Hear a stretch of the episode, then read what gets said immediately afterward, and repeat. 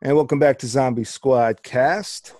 And today I have Ryan, and Ryan has worked uh, with me on a number of independent projects, and one of them was Incubator. I remember I was the first A D on Incubator, and yeah. and you were one of the one of the actors, one of the cast in the film. Uh, if I if I if I remember correctly, you were a police officer. You got zapped with an E M P blast, and your vehicle went down, or something like that. It was that is correct. Yeah, yeah, that seems like a lifetime ago, doesn't it? It seems like a lifetime ago, and uh, yeah, I mean, you can you can testify it like I can that we've stayed active. I don't think I've worked with you since then, unfortunately. No, I think that I think that was it. So, um, uh, but yeah, um, that is, well, well, that was, I, oh, go ahead, go ahead, you go ahead. You no, go ahead. Just because that is one of the very that might actually be the first thing that I was like cast by somebody that I didn't know ahead of time. Okay, that I. So I get, a, I get, I get what you're saying. Yeah, yeah, yeah. It was a milestone for me. Yeah. Well, without further ado, Ryan Thomas, uh, introduce yourself. Tell us a little about who you are, what you do, and and how things have been. All right. I am uh, Ryan Scott Thomas. Um, I had to add the middle name when I joined SAG. Um, I'm not typically that pretentious, but uh, I am a, an actor. I live in uh, New York City, um, which. I don't know if you're going to be able to hear it through my microphone, but if you can hear all that honking, that's what living in New York City is like. It, it adds a great ambiance. It adds a great, you know, kind of like, uh, uh, you know, natural, natural sound. Yeah. Sound. When I come home to Baltimore and, and try to sleep in somebody's place, it's just amazing how quiet everything is. And I live in a very quiet neighborhood for New York. So, um, but yeah, so I'm an actor. I've been living up here about four years. I'm from Baltimore. Uh, also screenwriter, and uh, this past year I wrote a stage play for the first stage play I ever wrote that we actually got produced and uh, into a festival. Um, I'm a retired police officer from Baltimore County. Um, so that sort of informs a lot of my writing, and uh, I don't write all police stuff, but just that experience and a lot of the stuff that I saw and, and uh, dealt with obviously has, uh, you know, some imprint in the, uh, the psyche there. Um, yeah, that's about it. And I, I bartend to, to pay the bills when acting is slow. Well, if you're an actor, you're definitely going to be either a bartender or a waiter, right? Yeah. The other thing, I'm actually uh, working on getting my real estate license now, cause that's the other thing. Cause you can pretty yep. much set your own schedule. So. Right. So, um, So as far as having these fallbacks, uh, what is your concern with, um, and, and maybe you can test, maybe you can give testament of, you know, your success and, and, and how you've grown from, you know, Incubator in two thousand eight, mm-hmm. but, but what's your concern with fallbacks? Because I chose, I chose a number of fallbacks that were still within the realm of film, T V, live streaming, you know, the way the media is kind of moving forward. I always jumped on certain tech like live streaming, and and and and I've been looking into V R for the last year and a half. I've been, you know, trying to like, you know, do my best to study on V R and that kind of and that kind of medium. But it's always been, you know, film and T V, audio, video of some sort. And what's so what is, you know. I mean, and I, what I'm trying to say is, you know, what are you, do you have any fears of like your fallback, you falling back permanently? In yeah, that? Absolutely. Um, and I kind of did it backwards because literally the only thing I ever wanted to do was uh, be an actor. I mean, from five years old, like I, my mom had a, was really into movies and gave me a very healthy understanding of what movies were um, when I was a kid. So by the time I was, you know, get, even getting into elementary school, I know like I'm going to be an actor. That's what I want. Um, so I didn't know how to get out, how to do that. Um, when I got out of high school, I had been, uh, I had auditioned for, remember when, when Homicide started mm-hmm.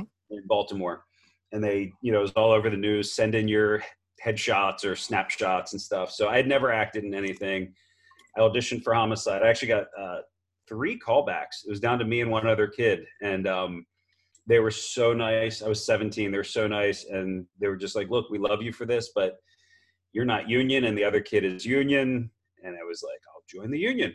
I'll, I don't care. And then it was very quickly explained to me that you can't just join the union. And I, basically that just left me very confused and feeling kind of hopeless living in Baltimore before, uh, you know, before the, the internet had every bit of yeah.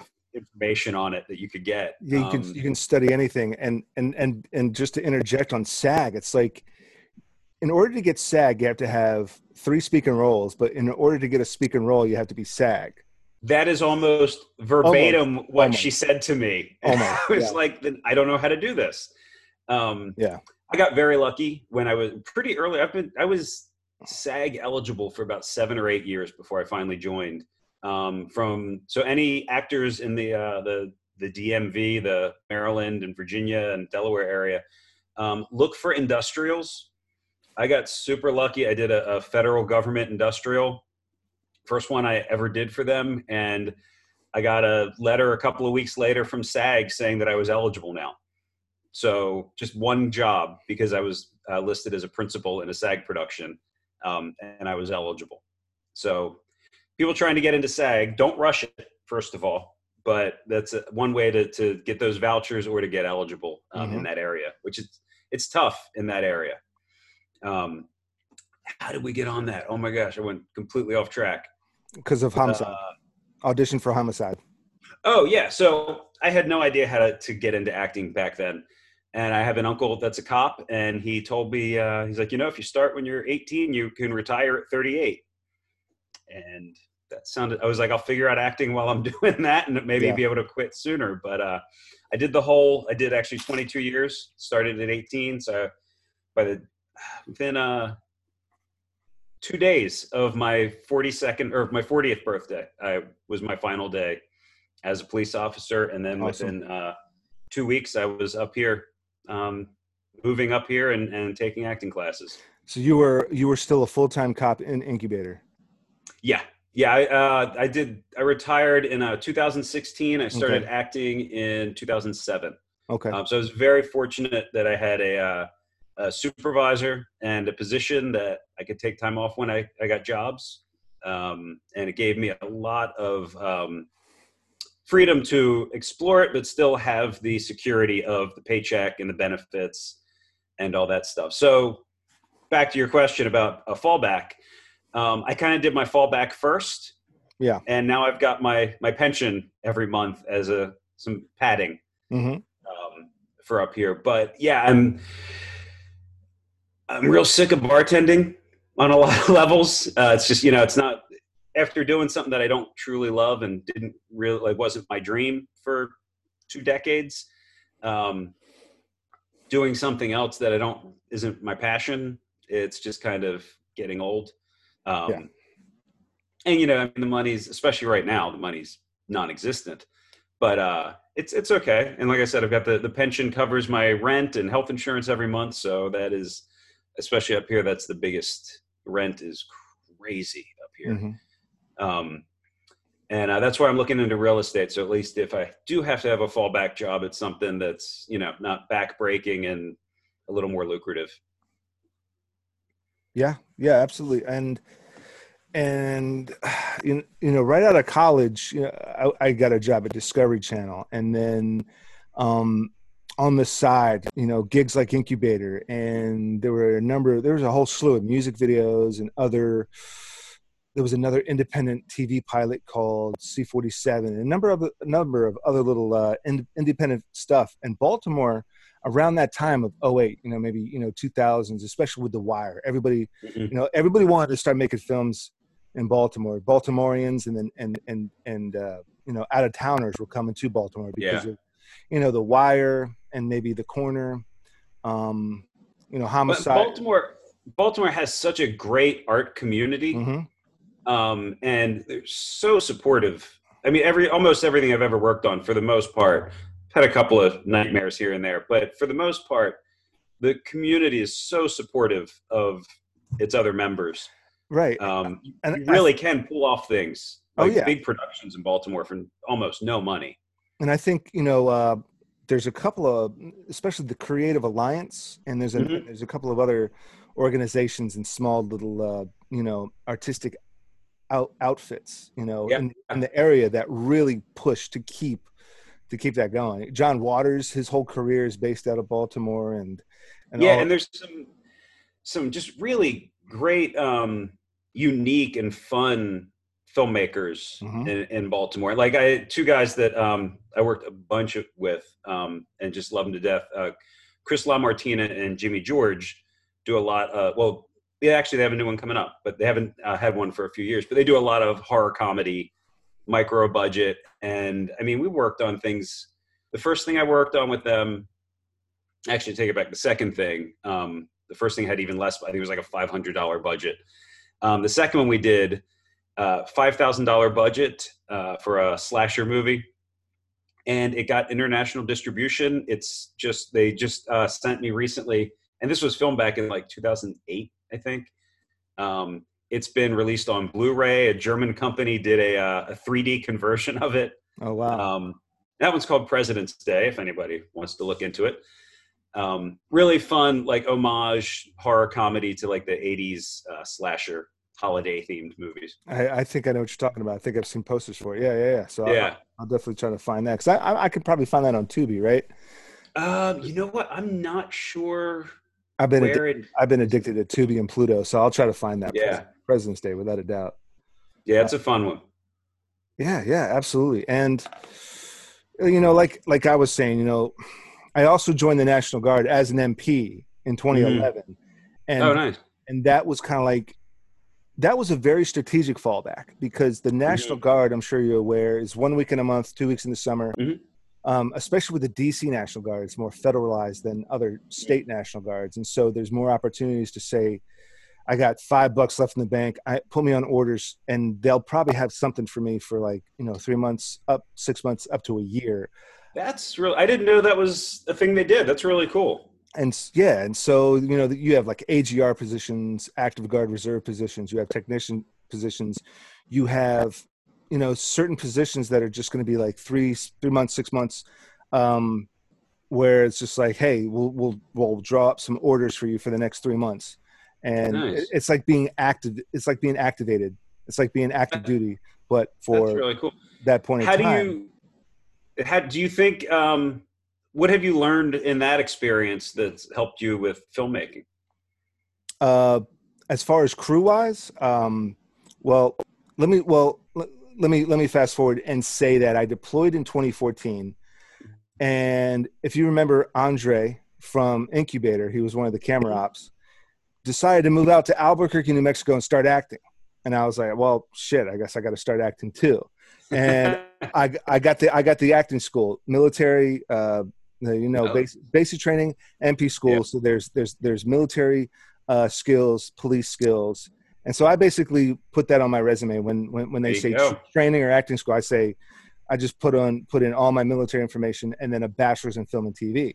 And yeah. a lot of people, a lot of people saw that like, hey, this guy, you know, might not be uh, Pacino or De Niro worthy or Johnny Depp worthy, but the guy can, but this guy can play the cop.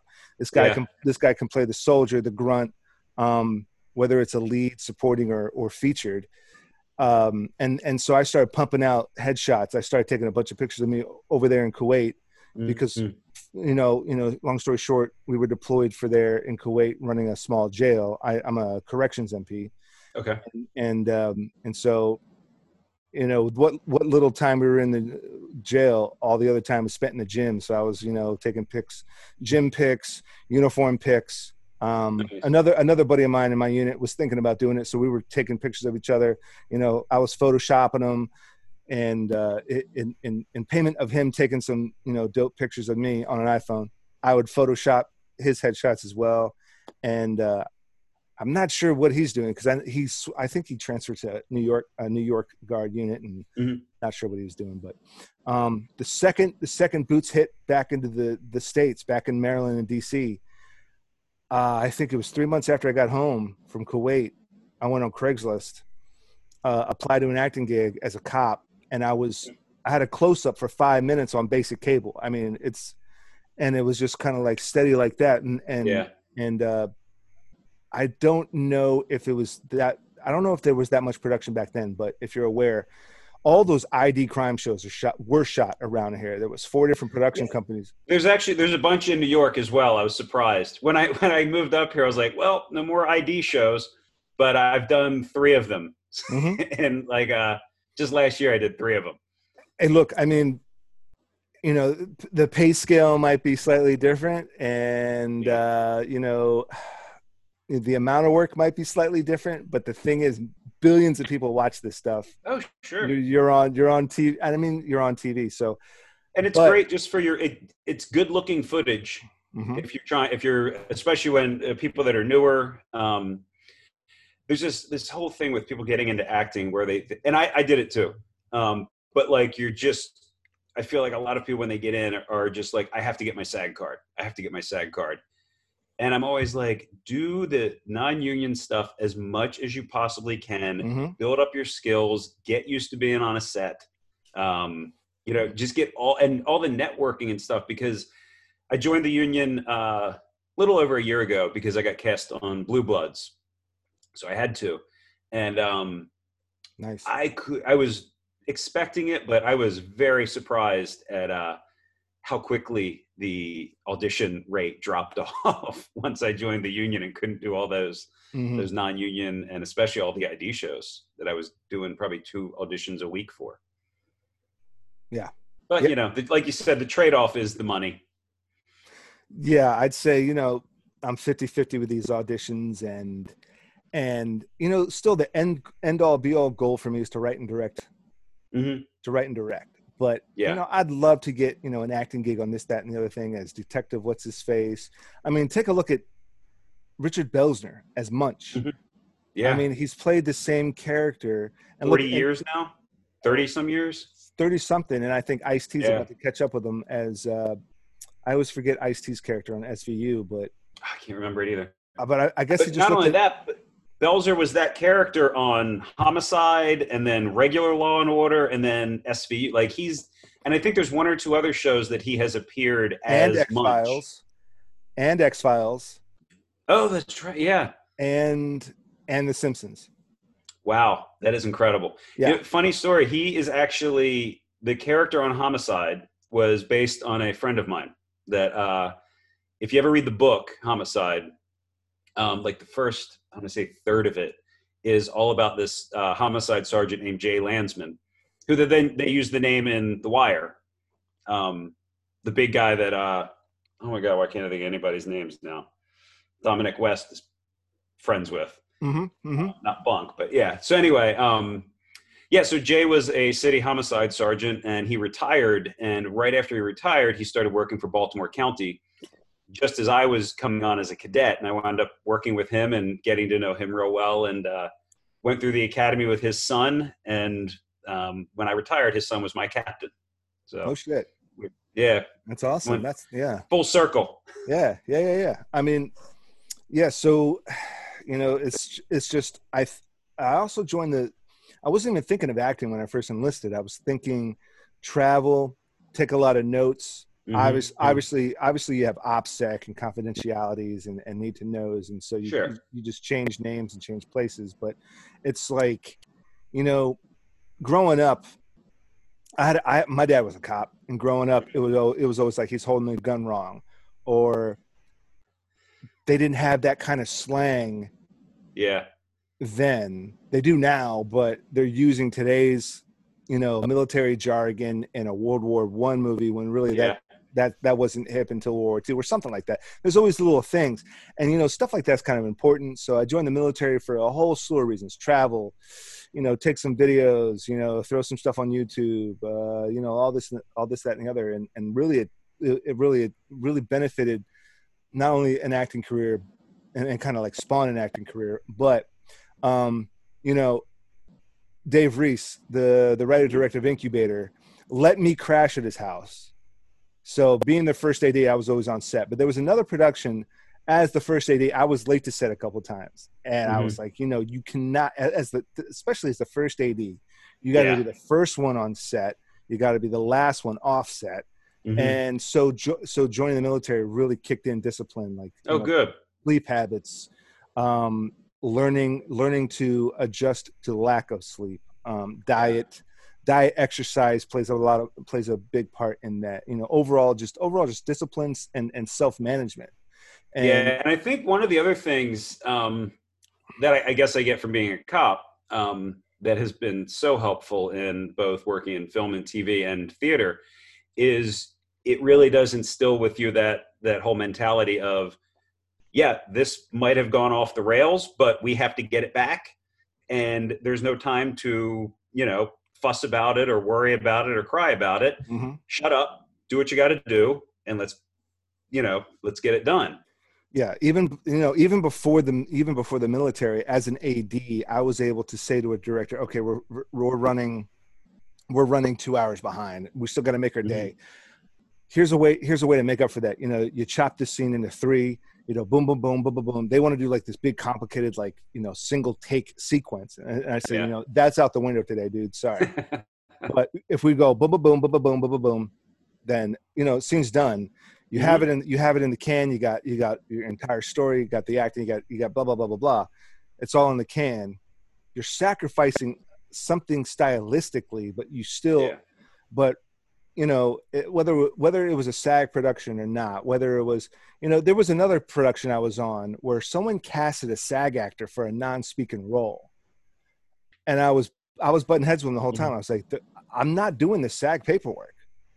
oh, it's, not, it's terrible. And this was, yeah. and it was, and it was like a it was like a super super ultra low budget. I don't even know if there's a category this low on on yeah. in, on SAG's uh, uh, forums. of how low budget this was, but they but they got the SAG guy and they were like, okay, fill out this form. So absolutely not. If he yeah. was if he was the lead speaking, sure, I'd do it. Having a SAG actor, and no offense to you, and and and, and kind of like and, and kind of agreeing with what you were saying, have it earlier is having a SAG actor does not make your film better. It doesn't mean this actor's no. better. There are great non-union actors mm-hmm. out there, really tremendously talented. I'm one of and, them. I'm the greatest T V cop in all of North Potomac, Maryland.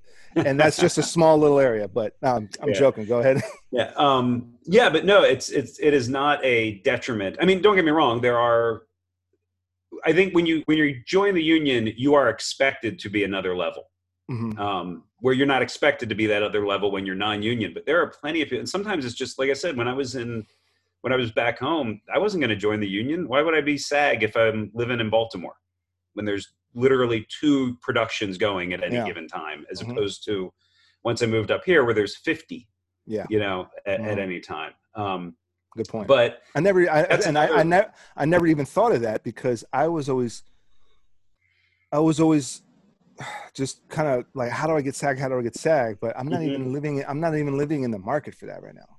Yeah, exactly. And it's, okay. unless you're living very close to, or in one of the major markets, the, you know, New York, uh, Los Angeles, and then like down south where they're doing some, a lot of stuff in Georgia and things now. Yeah. Um, and even like the stuff in Georgia and a, one of the issues with, um, with Baltimore, that, that central, uh, Eastern area, um, the casting for most of the, the non-extra roles or featured extra roles is still done in New York and L A.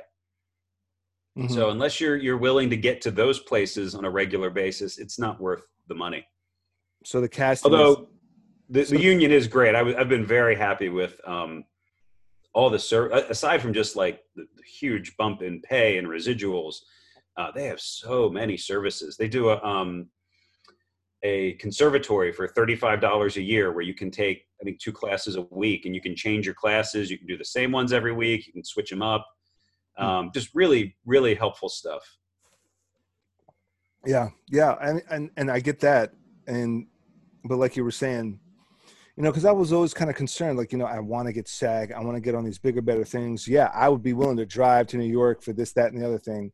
Mm-hmm. And but then, you know, me, you know, me and me and the girlfriend, you know, got engaged and then married, and now we got a kid. And it's like, okay, let me try to reassess and see, is it worth getting SAG here, or you know, some, you know, just one, one or two things just pick up and blow up. Yeah. And, and then, and, and then take that commute or whatever. But, and what I tell everybody is, sorry, I won't lean on the table. It's bouncing. It's okay. Um, what I tell everybody is just wait till you have to, you know, like I did, wait till you get cast in something where you actually have to do it. Don't just get your, your three vouchers and, you know, send them three grand so mm-hmm. you can get a card. Although I will say the uh, the screeners at awards season are nice. It's oh, one of the yeah. best firms. So, so, so they send screeners to every single frickin' SAG member? Yeah. You don't get all of them necessarily. Okay. All right. Um, but yeah. I've got a stack this big of oh, mm-hmm. D V Ds that were, half of them were still in theaters when they were sent to me.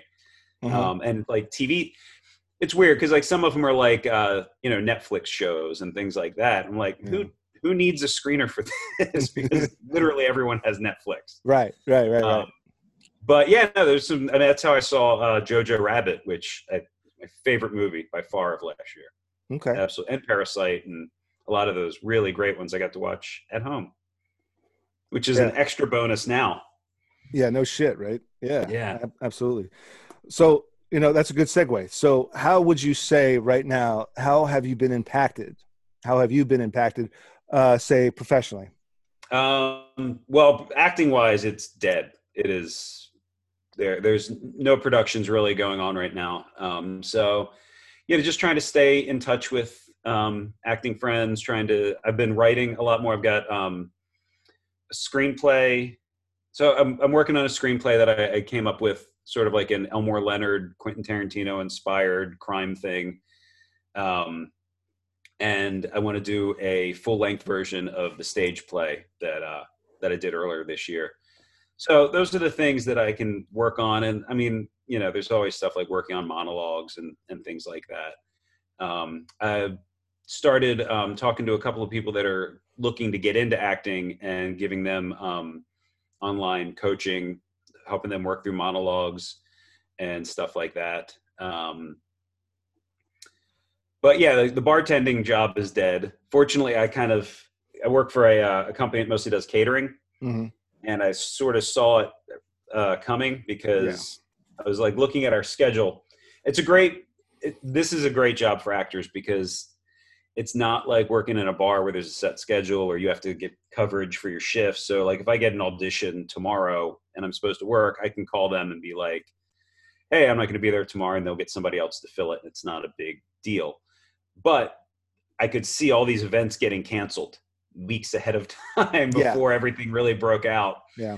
And um, I was just like, this is going to get really bad. And then when I, I looked at the calendar and there was nothing there for like three weeks, I got on unemployment right away. So I didn't, I know a lot of people are really struggling with the, just trying to get the websites to work and stuff like that. So yeah, that's, that's another thing. I can't believe billions of people, if not trillions of people, are using Netflix and Hulu.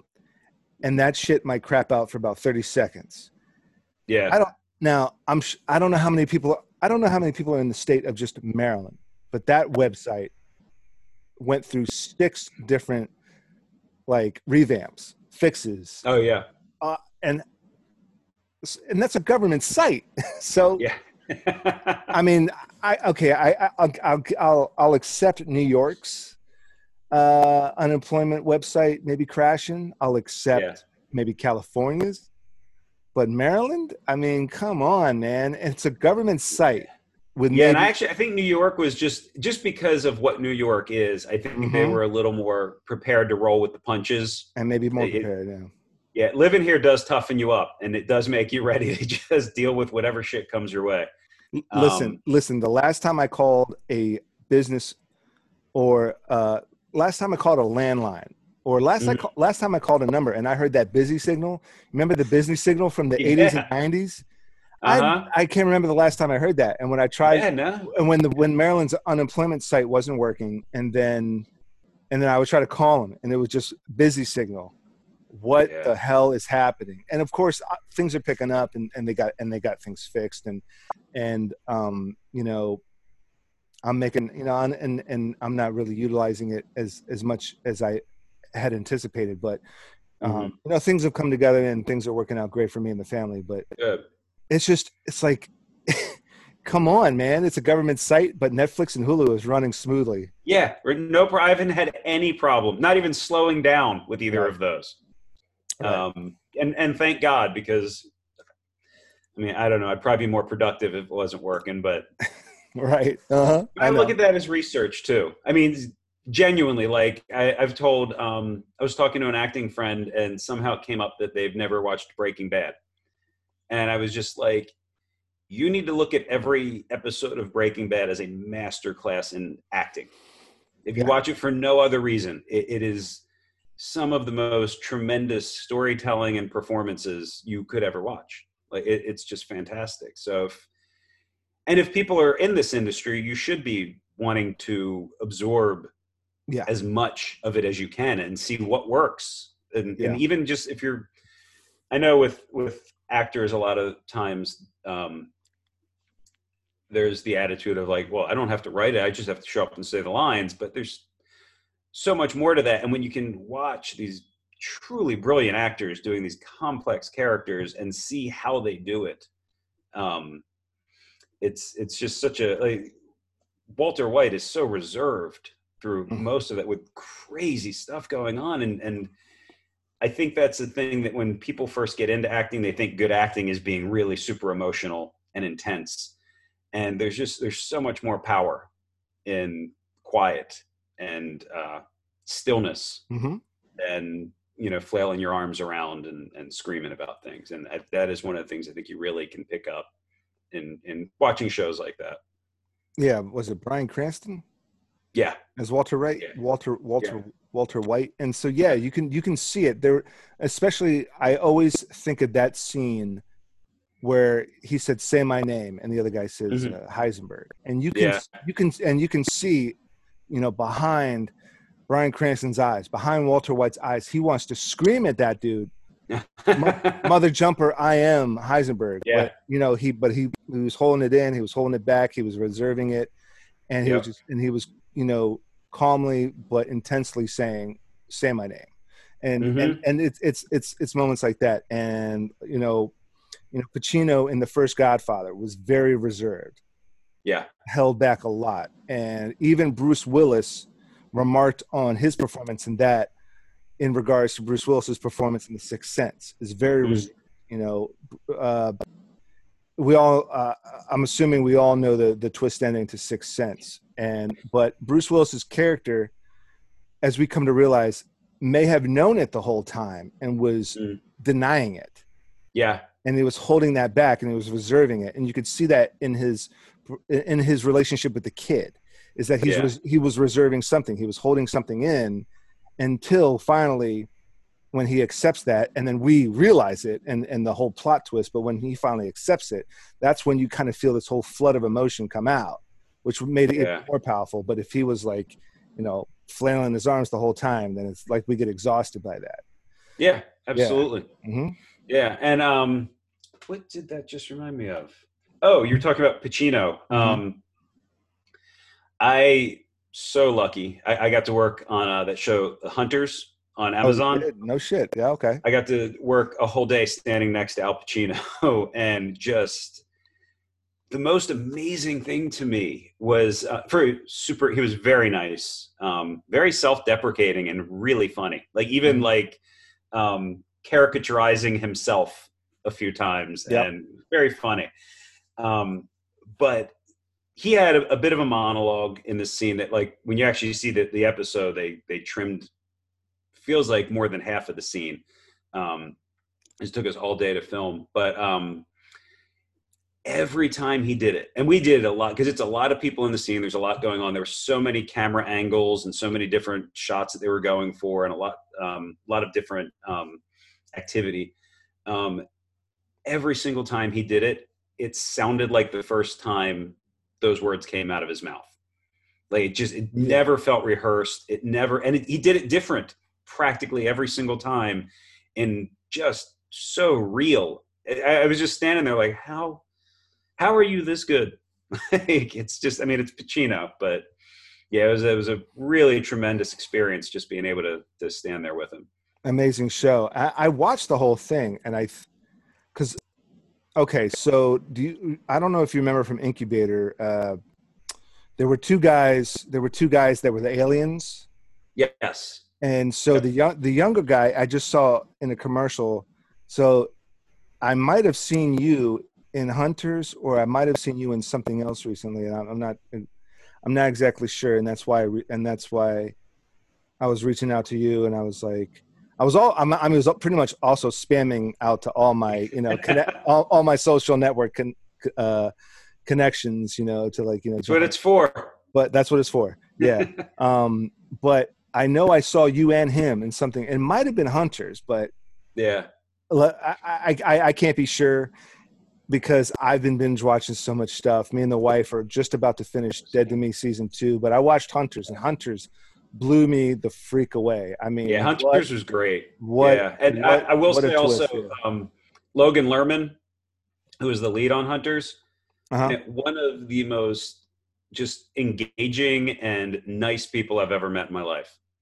Talk yeah. to him most of the day, and just so friendly. And so it just like looks you right in the eyes the whole time you're talking to him, mm-hmm. listens to you, has follow-up questions, just really such a pleasant person to work with. Yeah. Personable. Yeah. Yeah. Um, I, I was going to say um, a few minutes ago, and you reminded me.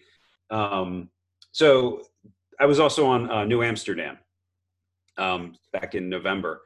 Um, but I was playing a police officer, and I had to, uh, if you ever watch Doctor Who, um, Freema, uh, I'm going to say her name wrong, but uh, Freema Agyeman, who was one of the, um, Agyeman, I don't know, uh, one of the companions on Doctor Who, she's on New Amsterdam, and I had to arrest her in this scene. And uh, I was talking to my, my uh, co-police officer, and, and something came up about me being a cop, a retired cop, and uh, the director heard me. And he's like, oh, so you're you're good with the um, reading the, because they had us reading the rights. And I was like, is this how you guys would normally do it? And I was like, well, no, we never read rights when you're arresting somebody. It's just, it's unnecessary, and it's it's a very specific time. And they were like, really? And they're like, uh, they're like, well, should we not read the rights? I'm like, you do whatever you want to do, but these are also wrong. And they let me rewrite the the lines on the, they're like, you just do whatever you're going to do and just go with it. And so that experience, like you were talking about, like with the military experience and all that other stuff, and, and just the fact that I had twenty years of being a cop. I mean, this is a major, it's an N B C major network show with, you know, hour-long primetime drama. And the director is sitting there telling me, yeah, no, no, go do what you're, whatever you got to do. And, and and so I've dealt with directors that are open like that, and yeah. and, and and willing to, you know, a director is like, you know, a leader, like a creative mm-hmm. leader with, you know, uh, a crew to help him put together this thing. And, and I've dealt with directors that are just running the whole thing, micromanaging, and yeah. and, and, and it, it negatively affected it negatively affected the uh, the whole production. Absolutely. And the outcome. Yeah, filmmaking and, and T V and all the and theater are so collaborative, and if you take out the collaboration from it, I think you really do hurt the project. Yeah. In a lot of ways. Absolutely. Yeah. Yeah.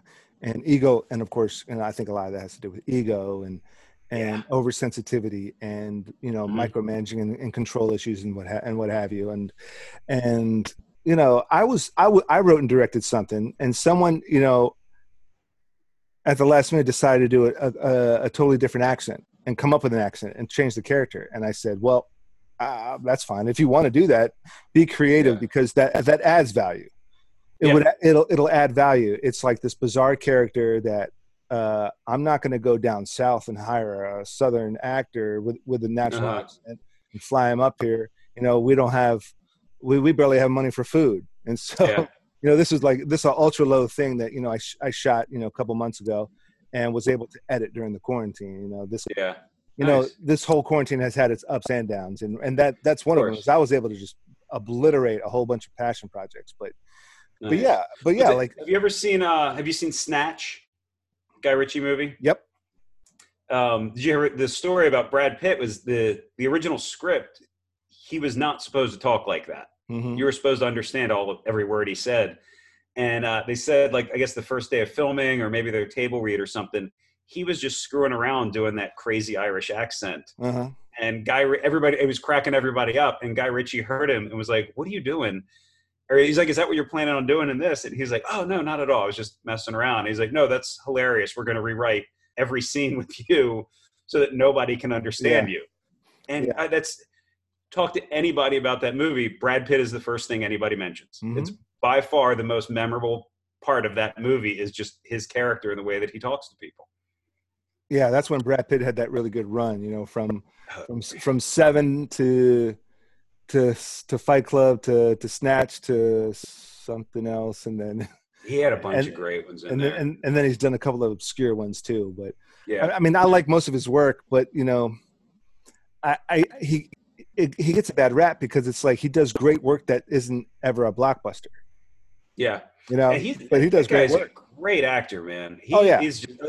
I remember when he first was getting famous and he was just the new pretty boy from, you know, Legends of the Fall and Thelma mm-hmm. and Louise and stuff. That's what and it was, was Seven Fall, yeah. that when I saw, I'd seen, I think, Interview with the Vampire, mm-hmm. didn't like it. Um, but I saw Seven and I, I remember walking out of that theater and being like, that guy is amazing. Yeah. Like, so blown away. Like, yeah. Legends of the Fall. And he still does interesting things. Oh yeah, he he does a lot of. Oh, you know what it was? It was the Oceans movie. It was. It, I mean, it's just everything he does with with Soderbergh is amazing as well. But, um, yeah. yeah. So he had a really good run, and then I guess he just gets a bad rap because if he's in something, it's not going to be a blockbuster. Mm-hmm. But it's but it's going to be a great. It's going to be a great film, great product. But it's that's. But I, I I'm a huge Brad Brad Pitt fan. Yeah, he's and, and no, he absolutely. Paul, huh. I, and and I think I'm the one straight male that I know of that loves Legends of the Fall. Awesome freaking movie. Awesome. I gotta watch it again. I, I think I would like it now. I think I saw it when I was like seventeen yeah. or eighteen, and was just like whatever. I, didn't, I didn't have the emotional uh, intelligence back then. To, right, emotional intelligence, exactly. Yeah. Um, but yeah, no, that guy's he's great. And Seven is a movie that just completely changed how I looked at movies. And like I remember walking yeah. out of Seven. So glad I saw it in theaters and didn't know anything about it. But, mm-hmm. um, and we, I think I saw it with my best friend. It was like opening night. So literally nobody knew anything about it. And uh, I just remember walking out of that and being like, I didn't know you could do that in movies. I didn't know you could end a movie like that. Yeah. And it just blew me away. And the, the just David Fincher is amazing.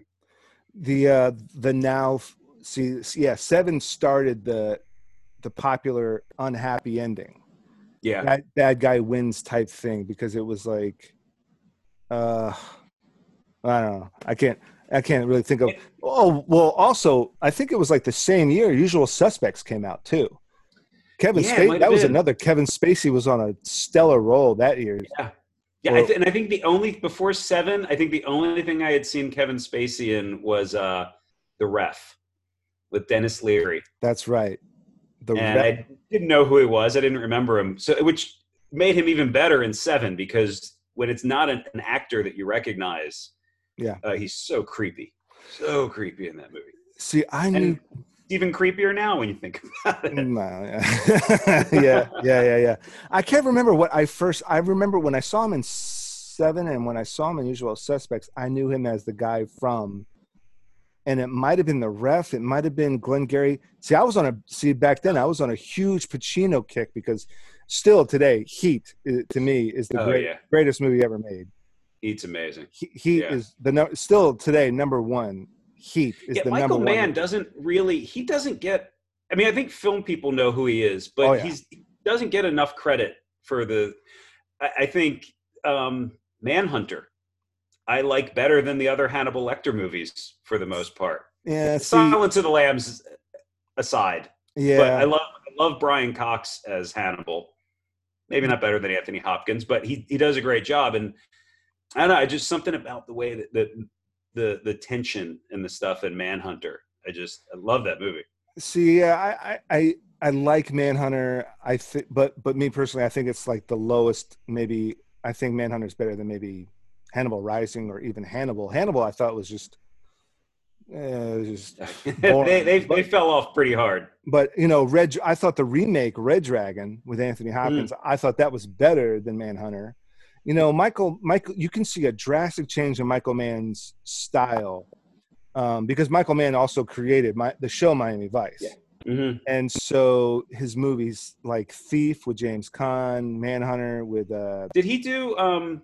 To Live and Die in L A also, wasn't it? Was that him? I don't. Or, think oh, no, that was. I don't think so. Oh, I think that was William know. Friedkin of The Exorcist. Yes, yeah, I think you're right. Yeah. Um, but you know, I he so Michael Mann, you know, got lucky and he did that huge, huge blockbuster studio film, The Last Mohicans, which mm-hmm. his, his Last Mohicans was actually a remake, but with Daniel Day-Lewis, he did that. So not yeah. only not only did he stick with the whole this whole because with, with Miami Vice and Thief and Manhunter, he was very stylistic when it came to like almost making a whole batch of music montage, music videos. Yeah. You know? Um, and not to jump on another tangent, but basically Rocky three is is is Stallone's Rocky three is basically the creation of the modern day music video, because Rocky three, oh, Rocky yeah. four are all just basically music videos, if not just yeah. a whole right, bunch four of or five videos. in there. Yeah, but yep. you know, Michael Mann kind of ran with that style with Miami Vice. He kind of did that style with Thief and Manhunter. Mm-hmm. But I but I think he kept like how music was important, but he found his visual style with The Last Mohicans, and he ran with that. I, and and the way Heat looks, feels, sounds, is acted, plot twist, you know, a batch of characters that, you know, all, it, see, Heat's not one of those movies like, you know, the movie Crash, where every single character is connected. Heat is not mm-hmm. like that, but you can, you can, you, you can follow every character, and every character is important, from yeah. Pacino and De Niro all the way down to uh, Dennis Haysbert as that cook who just happened to be in the pen with De Niro, and they grabbed him at the very last end, but they followed him in the beginning. Yeah. This this, uh, this ex-con who who who got a cook job and hates his parolee cook job, and yeah. you know, how is Natalie Portman as Pacino's daughter, maybe in a total of fifteen minutes in the whole, in a three-hour movie, super yeah. super important, you know, and all these characters are just so dynamic and so important. And he was able to he was able to pull that off. And the yeah. style, I mean, forget about it. Just the style. I mean, you could put that movie on mute and still enjoy it. Absolutely. Yeah. And that it's so tough to write those kind of um, things where every character is important. And I mentioned mm-hmm. him earlier, but it reminds me a lot. One of my all-time favorite movies is um, Out of Sight with George Clooney and Jennifer Lopez. Mm-hmm. Um, I just, I love Elmore Leonard's characters and writing. And that's another one of those movies where there's probably fifteen memorable characters in that movie. And every single mm-hmm. one of them is important. And yeah. they don't even, they don't all know each other. They don't all interact. Every single one of them affects the story in some way. And yeah. he's just got such a gift for the, even like, uh, I just watched his um, or three ten to Yuma, the one with Christian Bale, and not the original, but the Christian Bale and Russell Crowe a few weeks ago. And um, man, he's just got such a great way of, of making things intense and serious and real, but so entertaining and funny at the exact same time. Mm-hmm. Um, it's like, did you ever watch the show Justified? Yeah. See, I don't, I don't know if I ever finished it, but I know, I know I got up to the point where that M P popped in. Oh yeah. Uh, Ron Eldard. Yeah. Yeah. yeah. Um, it's another Justified and Breaking Bad I, are my two favorite dramas of all time. And it's just that, The the writing of Justified is incredible to me because it was a six-season series. Um, Elmore Leonard wasn't technically working on it, but he was still alive when they were doing it. But um, I was reading an article where they said the uh, the showrunner had all of the writers, everyone in the writer's room, read just about every book that Elmore Leonard ever wrote. And they would pick out character ideas and situations and just straight lines of dialogue and weave them into Justified because they wanted every episode to feel like it was written by Elmore Leonard. And okay. he was a huge fan of it, and they would even send him scripts, and he would send notes back um, just because he loved what they were doing with the characters. Yeah. Yeah. Okay. Very cool. I, I, I might have to go back and watch Justified. So, yeah, I just remember when Ron Eldard popped in, he was like a former M P. Yeah. Turned, uh, you I know, think that was the... I want to say it was the fifth season, cartel maybe. henchman or something, and uh, yeah, I might have to go back and maybe just pick up in the middle because I, I know I, I know I know I got up to that guy. So um, yeah, but um, yeah, you know, I got into I got into Elmore Leonard because of Jackie Brown, mm-hmm. and you know, because because you know Tarantino, you know, when Pulp Fiction came out, um, the funniest the funniest. going to the movies story ever is my mom. So I must've been, you know, thirteen or fourteen. And my mom took me to go see Pulp Fiction. This was back when trailers gave you just enough. Yeah. I'm sure she was aware it was R rated. I'll take you to this one R-rated movie. I'm sure she was, I'm sure she was aware it was a gangster flick. That's okay, because John Travolta's in it, because she grew up with Saturday Night Fever. She grew up with John Travolta in, you know, she loves John Travolta in Saturday Night Fever, and then the sequel, Staying Alive. And yeah. did that movie, uh, Travolta did that movie with Jamie Lee Curtis about the aerobics. And she's, my mom was always in the big dance movies and stuff, like all the, all the yeah. dance movies, uh, Dirty Dance and Flash Dance. So these were all movies that my mom showed me as a kid, you know, those, those eighties movies that I've always loved. So she took me to go see Pulp Fiction. And I guess maybe in the first couple of minutes, she was liking it. That whole dance sequence at uh, Jack Rabbit Slim. Jack Rabbit Slim's, yeah. And then the rape scene comes along. And I'm laughing. I'm laughing my ass off, because it's just so out of the blue. Like, what in the hell's going on? So bizarre. And she is so upset. And she's looking at me like, why are you laughing? And I'm like, because it's it, it's supposed to be funny, because it's so awful, and yet mm-hmm. out of the blue and unexpected, there is this. And then, um, oh, and then the other the other scene was uh, when Travolta accidentally blew the guy's head. That is one of my favorite moments in the history of cinema. His just completely nonplussed reaction to it, just that. Yeah. Oh man, I shot Marvin in the face. And my mom was not happy at all. And I, and so she was, she, we went in, she was like, John Travolta dancing, John. And then we go out, she's like, I hated it. And I'm like, this, the, this is like the greatest movie. I want to become a filmmaker because of this movie, you know? And she has never liked him since, never. And oh, I, tell, wow. I, tell, I tell her this story. She goes, I don't remember that. And I'm like, you hate Tarantino's movies. Oh, they're all so violent and awful and disgusting and terrible.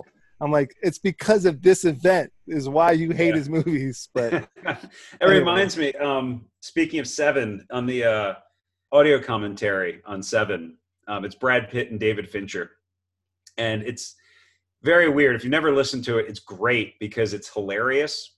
So it's it's weird to watch Seven and laugh while you're watching it. Yeah. But um, David Fincher talks about when they did the test screenings. And uh, he said he's standing out in the lobby. They're doing the test screenings, and these three women walk out. And he's like, they're older. They look like, you know, librarians or whatever. And I hear the one lady say to the other two, the people that made that movie should be killed. And he's like, whoa, what the hell? Like, why are they so angry? Like, and he said he saw them put their um, feedback cards in. So he went to pick them up to see what they wrote. And he's like, then I realized the front of the um, the feedback card was the invitation to the ticket to get into the, the screening. And um, it said, you're invited to see the new movie starring Morgan Freeman, Driving Miss Daisy, and Brad Pitt, Legends of the Fall. And he's yeah. like, okay, fair enough. Anybody that was coming to see this expecting something like Driving Miss Daisy or Legends of the Fall would probably yeah. want to kill me. yeah, like, uh, you know, on a, you know, Uh, unintentional, unexpected, false advertising, sort of. Yeah. yeah. Yeah. I mean, yeah. Yeah. That that was like, I guess, like Pulp Fiction. Yeah. My mom was like, Travolta, the, dan- the dancing guy, the sexy dancing guy from all the movies. And, and you know, he was a little bit out of shape. And they kind of like yeah. made fun of that uh, in, in the movie. He was a little bit out of shape. Terrible haircut. Yeah. You know, that's, that, that haircut was the dumbest freaking haircut I've ever seen. But um, I don't know that he's had a good haircut in a movie in the last thirty years. Well, or we. God bless him. God bless yeah. him. I mean, yeah, maybe get maybe I get Shorty. Speaking of Elmore Leonard, might be his best look. Yeah, yeah, you're right. No, no, no. And uh, and uh, Staying Alive. You know, Staying Alive has like the worst rating on I M D B, but it's a good movie. Yeah, it's well. So you you you're. You know, I'm talking about the sequel to Saturday Night Fever, about the Broadway dance. Oh, yeah. No, I'm sorry. You're right. Yeah. Saturday Night Fever is a good movie. yeah, never Saturday Night Fever is a good movie. You should, well, you should check out Staying Alive. It's written and directed by Stallone. Yeah, I knew that. And and it's just, you know, it's a sequel to Saturday Night Fever. Uh, Tony Manero's in, uh, you know, Manhattan now. He's a Broadway dancer. He's struggling to be an actor and a, and a dancer. And really, it's basically he Stallone took the Rocky script and yeah. and changed it to dancer instead of boxer. And Tony I think Manero- I wanted to see it as a kid because I love when I was a little kid and I loved the Rocky movies. Yeah. Um, so I knew that like, it, and again, I was somewhat smartened up to the film industry. um, through my mom. So I think when Staying Alive, I was probably like six when it came out, maybe five or six. Yeah. Can't remember what year it was, but I remember like my mom telling me, yeah, you don't want to see that. I was like, but Rocky made it. Yeah. And um, yeah, would, oh, I, I don't yeah. think I would have enjoyed it. yeah. I, and, and that's exactly what my mom and my dad told me when they were showing it to me. They said, uh, Rocky wrote and directed this. And I was like, oh, yeah. oh, oh, oh. oh, there and, we go. And, and I liked it. And, you know, you could tell, you know, Rocky, uh, not Rocky, well, sort of Stallone, you know, is just great with these little quips. You know, mm-hmm. Stallone is such kind of like a sweet, in real life, you know, I, I watch his Twitters and I, and sometimes I watch his Instagrams. He's such like a sweetheart kind of comedic personality. He does, you know, he's, he's done a lot of violent stuff and in the movies, but in real life, you can kind of tell he's just a sweetheart kind of guy. And he, and yeah.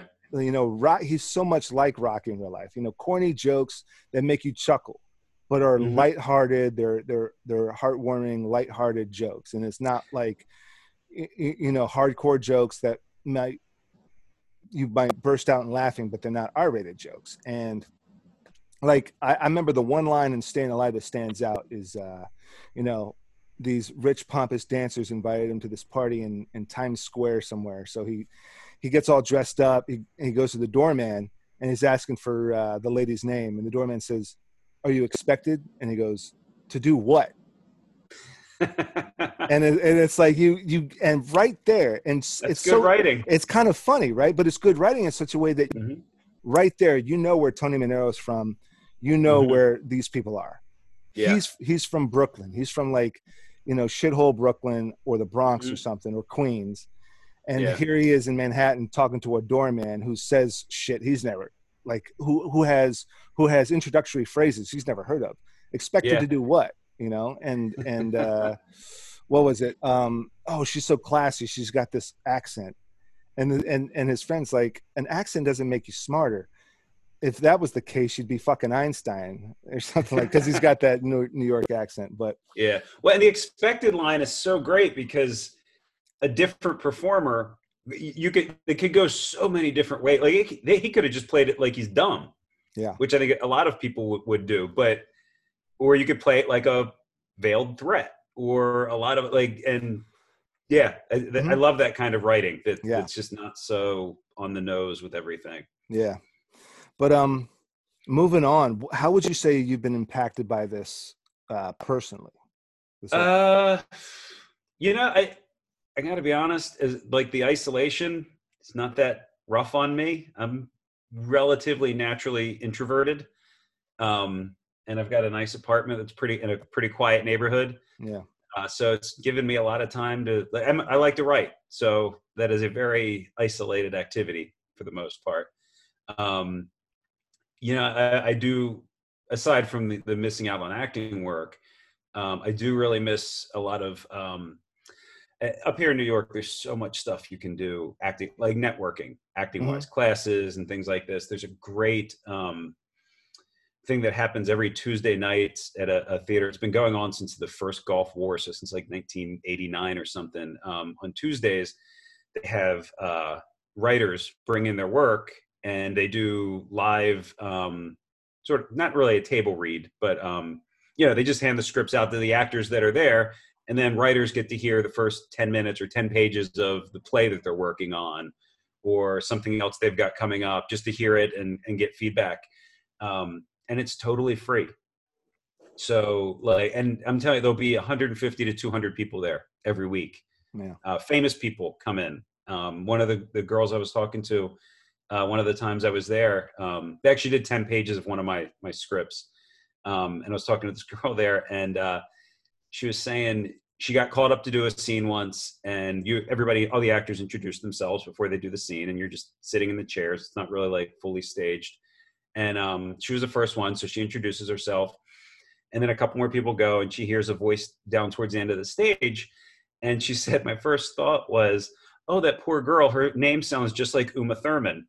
And she's like, I looked down the, the row, and Uma Thurman is sitting there doing a cold read for this, you know, random author's work for an, at a free event that happens every single week. Still training, still practicing. Yeah, exactly. And, and still like staying connected with that level of, um, the, you know, for lack of a better term, but like the real, where people are just in it for the art. They're just doing this stuff because yeah. they love it. Mm-hmm. Um, and it's, it's, it's really great. Like there's so many things that I would love to be doing, but I, the more important thing is making sure everybody is safe and healthy for right now. Yeah. Yeah. And, but yeah, going back to that, it's like staying grounded. I mean, some people just forget that and, yeah. and to, and, and forget where they came from and forget, you know, what it was like to really struggle. Mm-hmm. And, and so, and maybe they didn't struggle. So there's no reason for them to be at that level to, to stay grounded and to, st- yeah. and, and to, and to refresh and, yeah. and to, and, and, and that, th- and that sort of thing. Well, and that was one of the things that really, um, when I mentioned uh, Logan Lerman earlier from Hunters, um, he's been a professional actor since he was like six years old or something. Like he was a child star. He was in the, the Percy Jackson movie. He's done a ton of oh, stuff. Oh, that's where I recognized him from. Okay. Yeah, he's the lead yeah. in that. Like he's been acting big time mm-hmm. for twenty some years and so not jaded and, you know, does clearly has very little ego about himself and just, Really, really, it's great to see that when, yeah. when people come up in the industry and don't let it affect who they become. Absolutely. So has there been anything you've watched, binge watched, uh, books you've been reading, anything like that to, you know, cope, to get you through it, something to catch up on, something to learn? Uh, yeah. You know, I just finished uh, yesterday. I just finished uh, Schitt's Creek. Mm-hmm. Which is one of the sweetest, funniest, and sweetest shows sweetest I've shows. ever seen in my life. Yep. I was not prepared for how much I was going to love that show. Yeah. And just, and it's funny, I was saying to my mom the other day, like, for years I hated Eugene Levy because mm-hmm. he was the bad guy in Splash. Like, that was... That's right. My whole childhood, yeah. that's all I thought of him. Mm-hmm. Whenever I saw him in things, I was just like, oh, you're the guy that kidnapped the mermaid. Mm-hmm. Um But God, he's and obviously well before this, I've, I've grown to really love and and uh, appreciate his work. But man, and and he's so kind and sweet on that show. And mm-hmm. um, his son uh, Dan Levy, that guy is tremendously talented. Yeah, I, I yeah. just blown away by him in every episode. What is he going to wear this episode? Uh, you know, what's going to annoy him? But. Oh. But but for me, you know, you ra- yeah, you raise a good point about Eugene Levy, but also uh, Catherine O'Hara. She's Ka- incredible. Catherine O'Hara incredible. is such an incredible actress because I forgot she was the freaking mother from Home Alone. Yeah, that is how. Yeah. That's how. That's how. That's and... how. Beetlejuice. She's the mother from Beetlejuice. Yeah, but she's so chameleon-like. Mm-hmm. She is that, that. That's a true actress because Meryl Streep's a great actress, but you always mm-hmm. know Meryl Streep. Mm-hmm. is playing this role. But Catherine O'Hara, you know, my wife was like, isn't that the mother? Isn't that the mother from um, Home Alone? And I'm like, holy shit, it is. And then I yeah. started thinking, yo, that's the mother from Beetlejuice. Mm-hmm. Totally different characters, complete opposites. But those yeah. two characters are nothing, absolutely nothing like the mother from Schitt's Creek. Yeah. Absolutely. To, absolutely. To take- oh, no, go ahead. Go ahead. No, I was just going to say, to take a character like like Moira on Schitt's Creek, mm-hmm. that in the hands of a, a lesser performer, which most performers are, because I, I really think she is like upper echelon actor, um, that character would have been so unlikable, like yeah. so one note, and you just you wouldn't have, have cared about her. But and. Her character, it takes a little more time to come around than like David. You really start to to connect to, and the dad and stuff, and Johnny. Um, but uh, man, and then the just the the kindness and the love that she can have in this completely sort of seemingly vapid and um, egotistical character. But then you really see who she is underneath it. That's that's the kind of stuff that like like I said, I I watch that stuff to to get better. Yeah. Yeah. Um, but and you mentioned Dead to Me earlier. I finished uh, season two of that right before I started Schitt's Creek, and I, I think I liked the second season better than the first. So we're we're getting so many mixed reviews. Uh, I mean, well, Schitt's Creek everyone's got it at the top of their list. We've been yeah. getting so many, we've been getting so many mixed reviews about the second season, but I've liked it so far, and I think I think we have one episode left, so don't no spoilers. But oh yeah, no, no, no. I we have a yeah, Christina Applegate. Oh my God, she's amazing on that yeah. show. Yeah, she's, like, she's phenomenal. She is just, and again, it's another thing where a lot of the things that I laugh at from her, you know, aren't funny on the page. Like if you're just reading the script, that's not a joke. Yeah, and it, it's such a gift to be able to take heavy material mm-hmm. and find where it's funny. Yeah, um, or just or just somehow naturally, naturally bring light mm-hmm. to it. You know how it, how you know in real life, terrible things might have happened to me or you, and then we look back at it and we just chuckle like, mm-hmm. oh, if we only if we only turned left instead of right. Yeah. Th- yeah. This is the fourth time I've forgotten something. How mm-hmm. do I keep forgetting? And and it was like you know. Might, it might have turned into a terrible thing, but then later on, it's like, you know, just you, you somehow kind of find the humor in it, and and her as a performer is able to just naturally, through the way that she expresses it, is able to just. It's kind of funny, even though it's yeah. fuck, even though it's fucked up. It's yeah, it's it's like um, I don't know uh, how into to theater you are, how familiar you are with uh, Chekhov uh, plays. Nah, um, I wasn't before I started theater training, but um, his plays, Russian, uh, late eighteen hundreds, I think was when most of his stuff was written. Um, they are dour.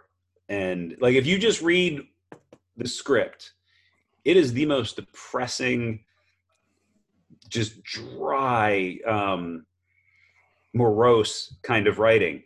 And, um, he hated the early productions of all of his plays because he said no one understood that they were comedies.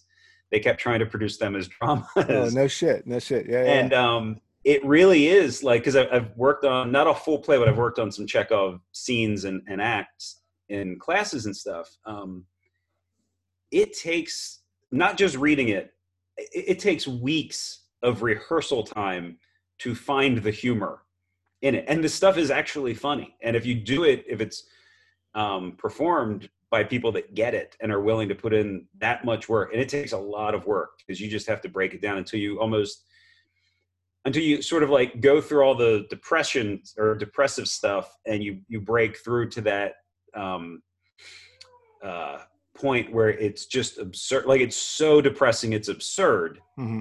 And you just sort of like, it's like pulling taffy, I guess. You start, start sort of working the lines and working the, the relationships and finding the humor in that stuff. It's tough to do. It's a lot of work, and they do a really great job on that show with it. Yeah. Yeah. And the um, other um, the other two things I've been watching for the lighter stuff, um, What We Do in the Shadows. Have you seen yep, that? Yep. I've saw, I've, that I, saw, I saw the movie. I've seen a little bit of the show. Yes, that's all of it. I mean, Taika Waititi's just a genius on every level. Yeah, thank God he's thank God he's taken over a lot of uh, properties in the M C U. Yeah, and Star, you hear he's doing a Star Wars movie now too. I did not, but yep. I'm I'm glad to hear it. Writing and directing.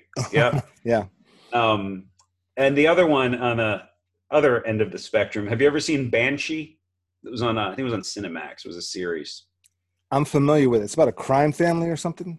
It's a, um, a criminal gets out of prison. He does fifteen years in prison. He comes to this little town looking for um, this girl that uh, he was involved with. And the first day he's there, the new sheriff that's coming from cross country to be the new sheriff is murdered by these guys, and he happens to be there. So he takes his wallet and assumes his identity, and this criminal becomes the new sheriff of this small town in Pennsylvania. Okay. Um, It is the most, uh, like, have you ever watched uh, the Spartacus series that was mm-hmm. on before? Mm-hmm. It's a lot like Spartacus in that it is the most gratuitous, over-the-top, yeah, ridiculously violent and hypersexual thing you could possibly yeah. watch. But it's a really good story. See? And it, it's so funny because I, I described it to somebody as, like, it's dark and complex, but at the same time, it feels like it's written by a thirteen-year-old that has no idea how violence and sexuality really work in the real world. Right, right. Um, so it's just fun, crazy show. You know, and I don't I don't know how I felt about Spartacus because of that. You know, yeah. It was great storytelling, but fuck, man. I mean, watching someone on camera be castrated, I'm just I'm I'm taken out of it. You know, you you can't play around yeah. with angles, and it was it, it was like so Sam Raimi and Robert Tappy were involved, were, were producers, executive producers of that. And they're known. Oh yeah, I forgot about that. Of the of the Spartacus of yeah. Spartacus, Spartacuses anyway. So they got Lucy Lawless, I think. Right, because they also uh, they also did, I think, Xena uh, and Hercules. Xena and yeah. Hercules. Yeah. And obviously the Evil Deads and the Spider-Man. So Evil Dead, you know, yeah. that, that that that should tell you enough. Yeah. But I'm watching, you know, I'm watching Spartacus like, bro, I can't, and, and even it even takes away from some of those actors are on the, the Arrowverse shows on C W, Arrow, okay. Flash. Mm-hmm. Even seeing them kind of takes me out of the Arrowverse shows because having seen them in the Spartacus shows and just seeing like the gratuitous well, sex and violence is just yeah, and and and honestly, like the whole reason I started, I I don't know what maybe put Spartacus on the first time, yeah, and uh. I, I, you know, I watched an episode or so, and then I, I told my wife at the time, I was like, you've got to see this show. I can't believe they're even making it. Yeah. With all of this stuff they put in here. And then we started watching it sort of as a goof. And then like halfway through the first season, I'm like, this is really good, right? Like, this is actually a good show. It was good. Yeah. Yeah. Now, Banshee doesn't have the, uh, the castration or just like the full on male nudity uh-huh. like Spartacus did. But, yeah. man, I'm telling you, every single episode, there are at least two, sometimes three or four elaborate, crazy violent fight scenes. Like, this had to be a stunt man and stunt coordinator's dream job because it really just seems like every week they went, okay, yeah, they're going to fight around a pool. You guys do whatever you want. And right.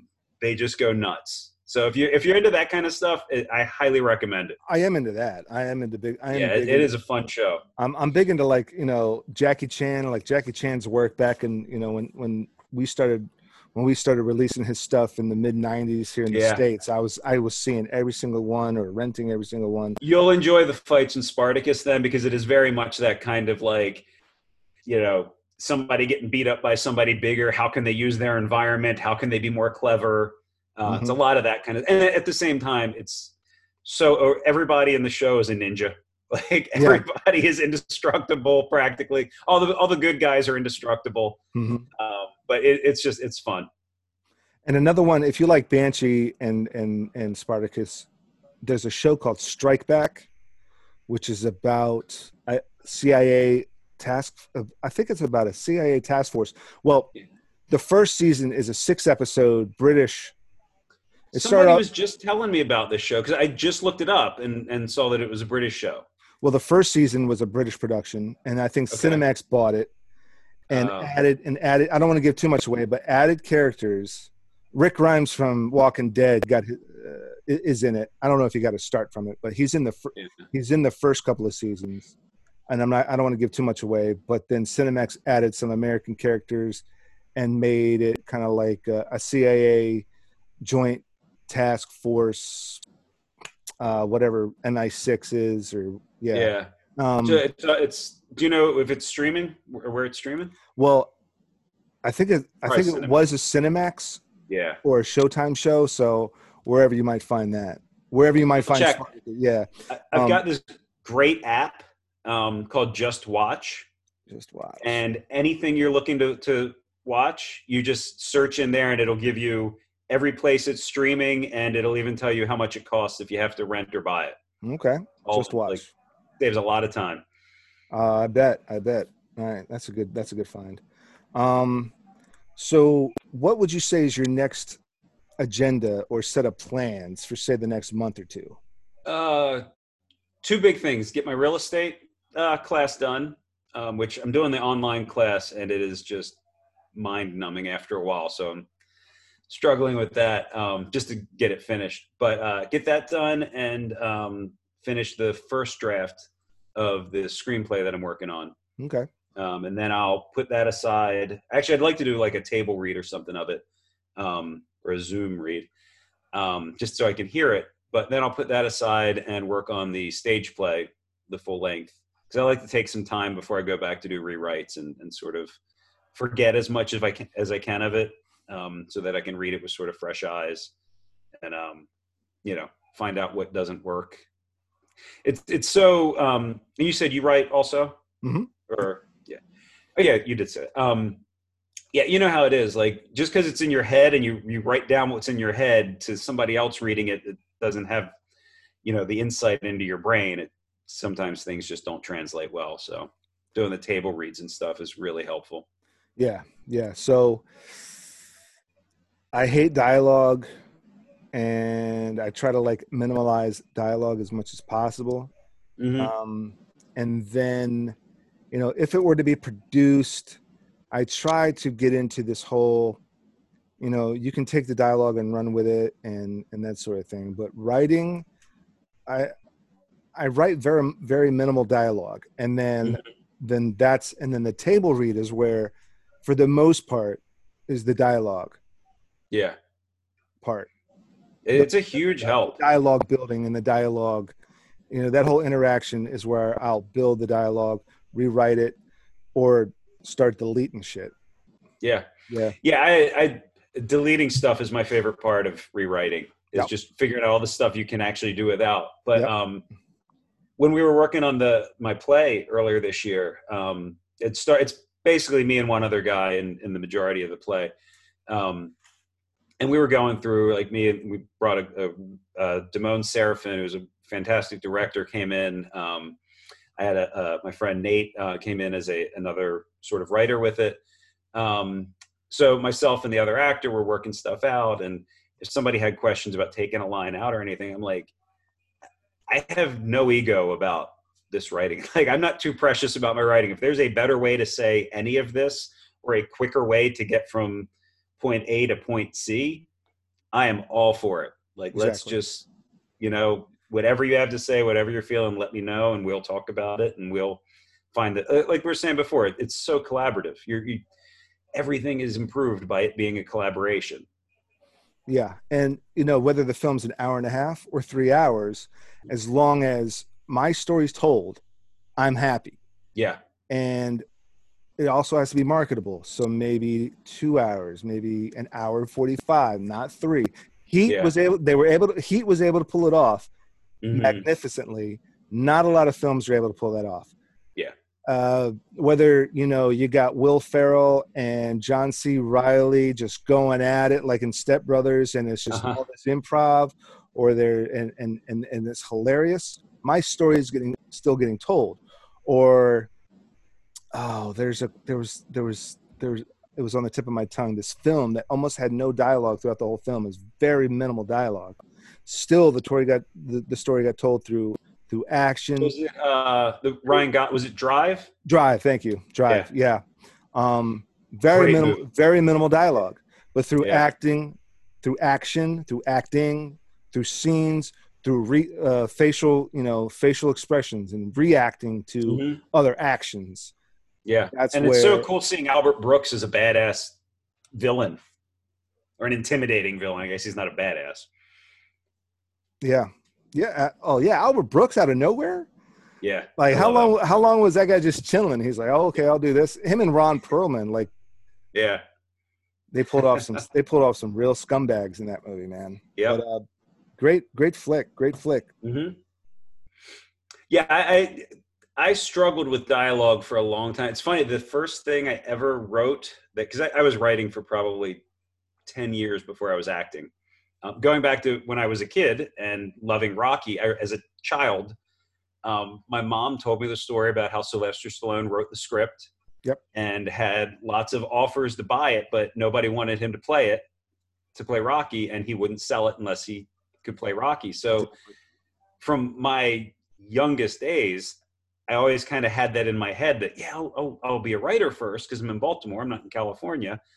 And I'll figure, so I started writing in like ninety-seven or so. Um, and now I totally forgot why I brought that up. Uh, what were we talking about? Just, just hold, holding, holding out for yourself and, and, uh, yeah. Minimal dialogue. I don't know. Yeah. Oh, dialogue. Yeah. The first thing I, so I had written a couple of probably three or four full length screenplays. And um, then I just started writing one as a, a dialogue exercise, just like a, I've been watching a lot of noir. Um, love Robert Mitchum and uh, like Humphrey Bogart, those guys. So I was just like, I'm just going to write a scene of two guys like in the forties in a bar and just work on how I do dialogue. And um, it turned into a short film that I showed to a friend, uh, filmmaking friend of mine. And uh, he read it and he's like, I want to film this. And I couldn't believe that. And we pulled it together. And uh, that was the first acting that I ever did was, was working on that. It's also when I realized I don't ever want to be a producer ever again, because that is all the work that I don't love about this business. Yeah. Yeah. I have a, I have a, I have a colleague who's an actor, a professional actor and a producer. And, you know, this poor guy is just, you know, he wants to be an actor and, and he's a great actor, but to further that and to compound that, he, he delved into um, producing and assistant directing. And mm-hmm. the, this, the guy, we worked on a film a couple of years ago. I was a second A D on it, and he was producer. And I think, you know, he played a very small role um, at some point.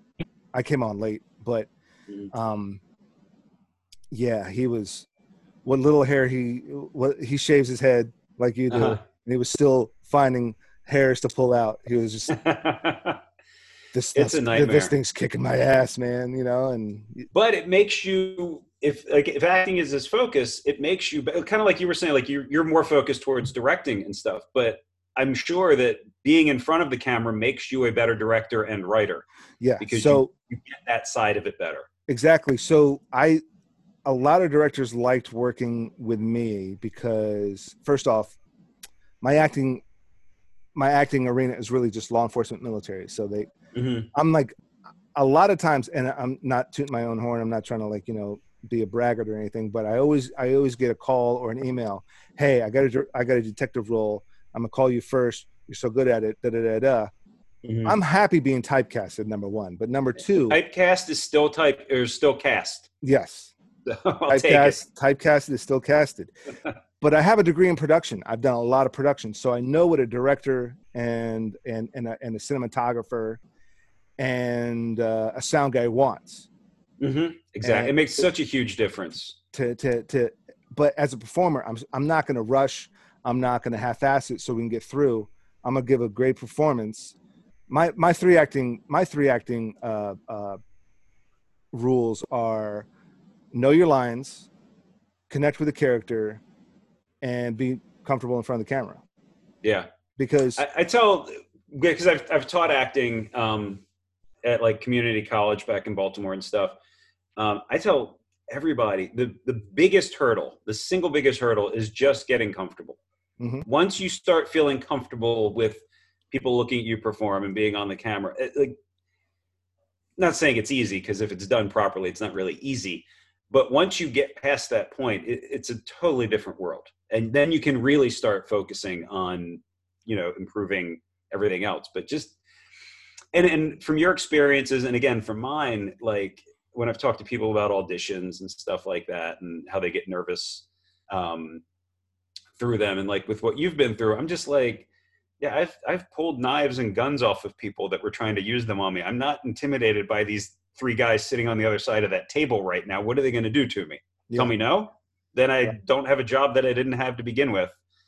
And um, Bryan Cranston in his book said uh, the, The moment things started changing for him in his career was when he stopped trying to book roles in auditions and just looked at it. I'm paraphrasing pretty much, but, but just looked at it as an opportunity to perform. And that's what it is. Like if, if you're trying to make a go in this in- industry, you better love it. Like you better love performing. Yeah. And I, I relish those, even if it's just for like a two or three line thing. It's it's fun to go in and, and just get it an opportunity to, to show somebody that you don't know that what you do and what you bring to a role.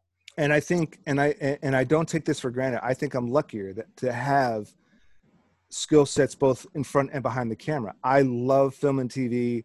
I love mm-hmm. the new technology. I love the old technology. I love all the new things that are coming out too. And I'm learning new things like live streaming and all that other stuff mm-hmm. uh, and the V R and, and all the new technologies. And I'm dabbling into that so that I can do this podcast and I'm, and, and, and, you know, doing something different, still filming T V, you know, mm-hmm. doing, vir- doing virtual conferences, doing live, producing and directing live D J sessions with, you know, E D M artists and hip hop D Js and, and E D M D Js mm-hmm. and, and doing all that remotely, finding a way to work around the quarantine and, and work remotely, me in my house, you in your house, but we're still producing something live or live to tape. If I'm in front of the camera, um, I love being a part of the film, whether I'm in front of the camera or behind it. And, mm-hmm.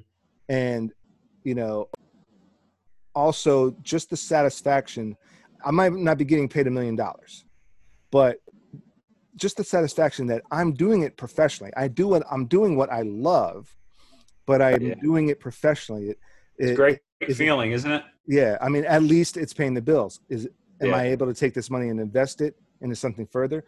Maybe yes, maybe no, but I'm, but that's, but also quality of life and satisfaction in life is a payment and, mm-hmm. you know, something to show off to, to family and friends is the payment. Yeah.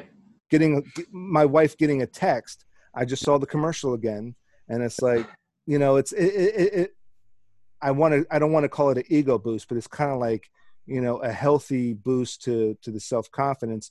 And the it feels lo- really good. Yeah, yeah, it does. Yeah, I still get. I did a. Um, uh, if you ever go, if you ever take a train anywhere, in all the Amtrak stations around the country, they ha- where all the T Vs are. They do like P S As, and I host the section um, that's about like what to do if a shooter comes into the station. Mm-hmm. Um, and I did that probably six years ago. Mm-hmm. Oh God, longer than that. Um, probably close to ten years ago now that I, I filmed that. And um, it was non-union, so it was only a couple hundred bucks, and now they use it forever. Mm-hmm. Um, but uh, Yeah, and then they told me after we filmed it, they were like, yeah, that's going to be in every Amtrak station in the country. And it's still almost ten years later, it's still running. Still running. Um, but it's great. Like, I still get messages from a friend that's, like, in Chicago that's like, oh, I was just in the train station. Look who I saw. And they'll take a yep. picture of me on the, the T V.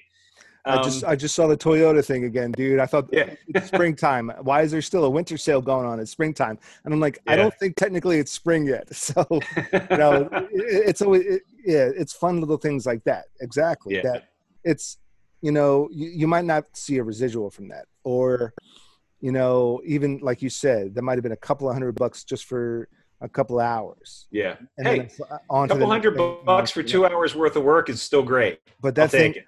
But the beauty of it, and if you ever want to watch one of the best documentaries on filmmaking, Heart of Darkness is a good one about the making of Apocalypse Now, but Full Tilt Boogie, a documentary about the making of From Dusk Till Dawn, George Clooney, Quentin Tarantino, oh, cool. Robert Rodriguez. Full Tilt Boogie is one of the greatest documentaries on filmmaking I've ever seen in my life. And the first A D of the film was saying, I love this business because everything we do is on film. And and like he smacked he smacked the hood of his car. He goes, that is on film forever. You're gonna you're gonna see me in this thing, and you're always gonna have a copy of it. You can always find me. And you, and, yeah. and and the beauty that's the beauty of filmmaking is I you know I hit the hood of my car, and that's imprinted on time forever. And yeah. you, you can always find it. You can always see this moment. This moment is always there forever. And, and that's that's a way to to live long after you're gone. Yeah. Exactly. You know? and, and, and, and, you know, people talk about legacies and t- people talk about, uh, you know, I have a couple colleagues and they have very entrepreneurial mindsets, and I love that about them. And I'm, and I'm dabbling in, in the, into like business ideas and kind of like expanding brands and, and, and things to create not only active income, but passive income, mm-hmm. but you also have to love what you do. And anybody can, Anybody can buy real estate and flip it. Anybody can and anybody can in, you know invest in real estate and have renters and or or or buy real estate and do Airbnbs and have passive income for years to come, and then save that and invest in stocks and then build that. Mm-hmm.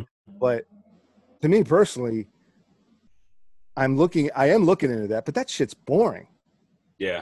And, and, you know, there's this whole, like, you know, employer, employer mindset versus entrepreneur mindset. And I get that.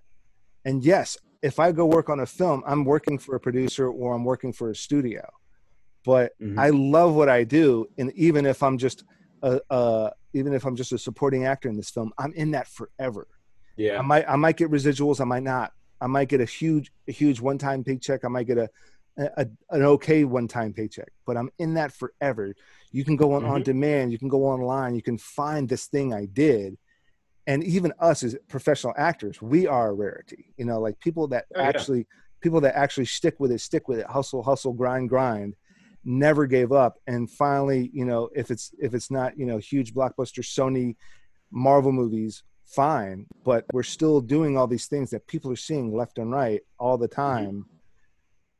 Yeah, it's amazing. It's it's it really is so crazy. I remember um, when I was filming Hunters, um, just thinking about, like, my grandfather's uh, Sicilian, so like I grew up watching all the mob movies and all that stuff, and and uh, um, you know, just be, feeling very connected to that stuff, and like standing there. And my, my grandfather died when I was like fourteen, but um just standing there with with Al Pacino, and like literally all I could think about most of the day was what my grandfather would think of this right now. Like, when I remember being a little kid telling him I wanted to be an actor, and he was very pragmatic and owned an insurance company and stuff like that, and he's I remember being like, oh, you don't want to be an actor, you want to, you know, blah blah blah. And like just the thought of like something that, that that seed that was planted so long ago, like if I could tell him right now, like that's worth more than any job I could ever have. Mm-hmm, mm-hmm. You know? Yeah. Just, and it's all about just the love for it. And the, yeah. I just I love telling stories. And I love um so the the play that I wrote, um I love having having a meaning behind, or a message behind things. So the play that I wrote was actually about um the relationship between police, police, police in general, and uh, Black and minority communities. Um, so it gave me an opportunity to not just entertain people, um, but to get out a lot of the the thoughts that I've had um, throughout the years of, um, because I'm pretty much, uh, I, I don't like to assign like political labels and stuff, but I, I was always very much community oriented. Um, with my policing and things like that. And I think it's incredibly important um, as a police officer, as any, as just a human being, um, to be willing to put yourself in other people's shoes. So w- with that story, it's basically, like I said, it's a short play, and it's going to be a part of the full length. Um, that whole play takes place in the basement of a bodega convenience store um, for people outside of New York. Um, where a young Black man is holding a police officer at gunpoint um, in the basement, because three years earlier that sh- cop shot and killed his little brother, who just had a toy gun. So it's about, it's almost a half hour, but it was so important to me to show how the other side, like I knew, I know what cops feel about that stuff. I know what it feels like to not be at all racist and have somebody assume and call you a racist because of that. And to me, the big thing is empathy. Actually, I wrote a, what started that whole play was I wrote a paper when I was in a conservatory up here. Um, uh, he's a good friend of mine now. His name's Maron uh, Langsner. He's a, um, he's a fight choreographer and a, a dramaturge. So he taught my uh, history of theater class. And our paper was basically, he gave us some prompts, or he was like, anything you want to write about that has to do with acting or your life, just, you know. So I wrote a paper about empathy, and how I feel like empathy is one of the most important factors in being an actor, but should also be in a police officer. If you're not willing to think about what those people's lives are like, that you're patrolling their neighborhoods, you don't have any right having that job. You're there to serve the community. Um, so it was a really good opportunity for me to not only reach out to um, the, the citizenry and say, look, this is how a lot of police, obviously not all of them, and there are some horrible, evil ones out there on occasion that do stuff that is just unforgivable. But typically cops, like when they're in shootings, they're not happy about it. Everyone I've ever talked to is is messed up by it. Yeah. Um, so it was important to me to, to reach out to um, civilians and say, look, this is what a lot of cops are going through when they've had a shooting, especially if it's a kid. Um, and especially if it's a gun that turned out to be fake that they thought was real at the time. Um, but at the same time, show for any police or police-friendly people to see it, to give them the same food for thought of, hey, this is what it's like being on the other side of that as well. Um, especially if you're a white middle-class or upper-class person that's never had to deal with that, listen to this guy and what his life and what he's telling you about his life and how he felt about this stuff. Because, you know, we can be entertaining and that's great, but if we can be entertaining and actually accomplish some good things, that's a whole different, uh, whole different world. Absolutely. Yeah. And I don't know how I got onto that. Sorry about that. That's great. No, no, no, it's fine. Fantastic. Man, that's good. That's good. Yeah. Well, moving on to uh, a lighter. That's, I mean, that was deep. That was deep. So no, it's not hard to get lighter after that. uh, what would you say your, what, what's your ideas? What is, you know, what are some of your ideas of what we could, what we consider the new normal? Uh, oof.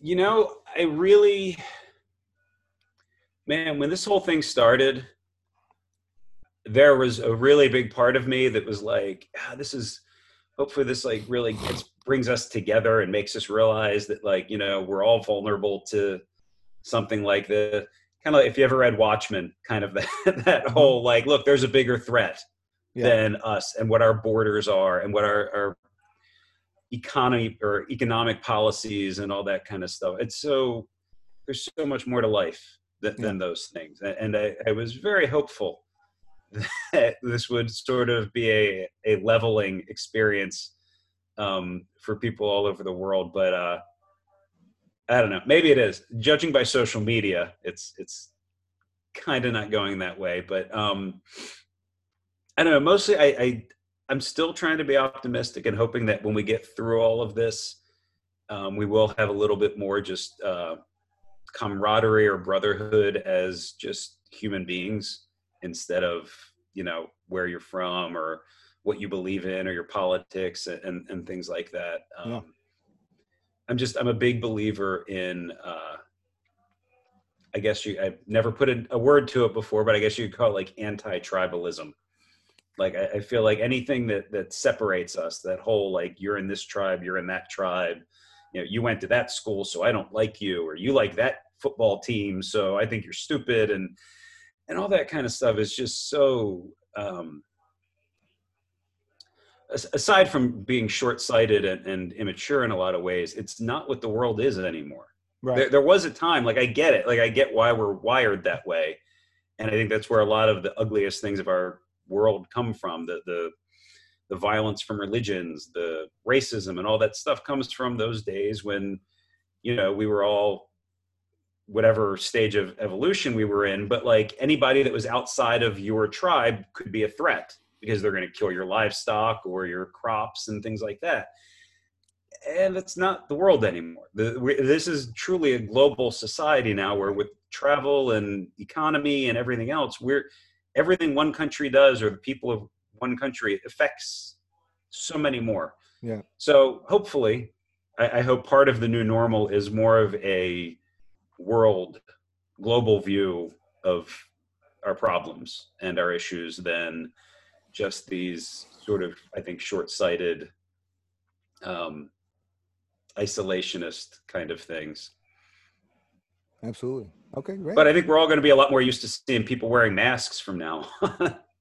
Yeah, that's probably going to stick around for a while. I, I'm yeah, sure. You know, there's just that's just that's going to be like a semi-norm. Is that someone wearing a mask? I mean, they were doing that for years in China, Japan, yeah. And I think and I think it yeah. had to do with uh, maybe smog or air quality. Well, they did it. I, I mean, I know a lot of it was the, because a lot of like Japan and, and a lot of areas of China are so dense, so densely populated Um, that remember because that that seems to be where a lot of like the bird flu was was worse mm-hmm. out there and things like that. So my understanding was always like that's how that trend started. And you know, over here, people can tend to have sort of an, an arrogant view on the rest of the world for being an American by like, oh, that's not going to happen to us. Yeah. We're never going to have to wear that. We're never going to look ridiculous wearing those masks. But and it did. Yeah. And we did. We're all wearing them now. And, and you know, Asia was a decade or more ahead of us. Yeah. And, uh, you know, like to prepare you know, for that. And and during our flu season, you know, we, we for a for a month, you know, during the winter, we might not shake hands. We might do pounds, or we might be, yeah. you know, like, oh, you know, germs right now. I don't want to shake. You know, you know, there's some people that don't shake. I just don't shake. You know, I'm I'm nervous about yeah. germs or whatever. And now it's those people are going to be wearing masks, or you know, masks uh, out in public. But you know, if you have, you know, if you have family and friends over for a party, maybe no masks. But yeah, maybe going.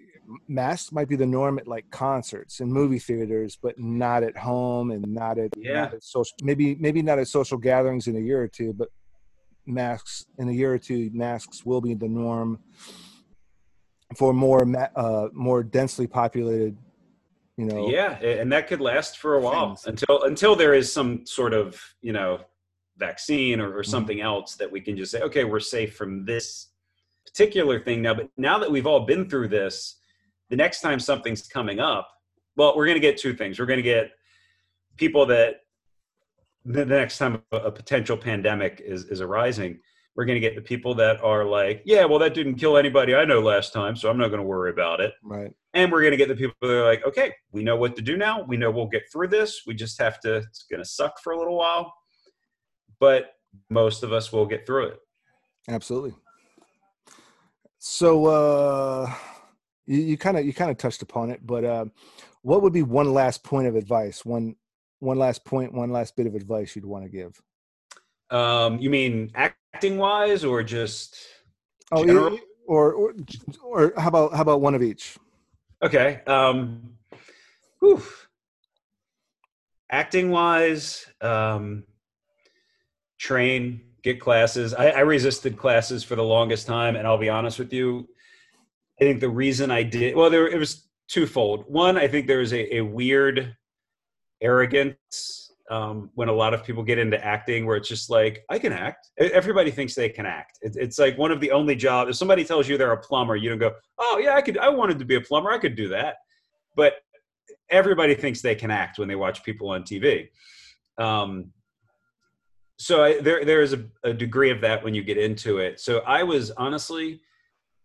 I was very intimidated about taking a class. Um, I didn't want to embarrass myself. I didn't know because I hadn't done theater.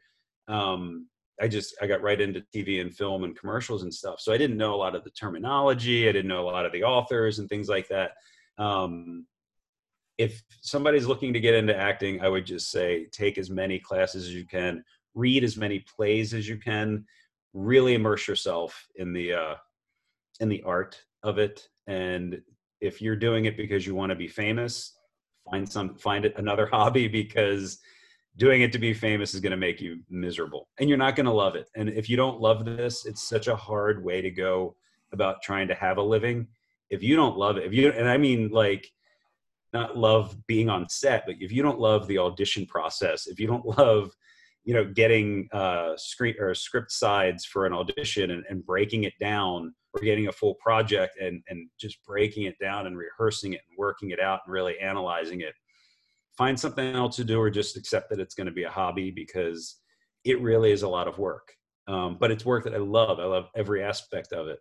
Um, so definitely get out, get out and, and just do it. Just do it as many times as you can.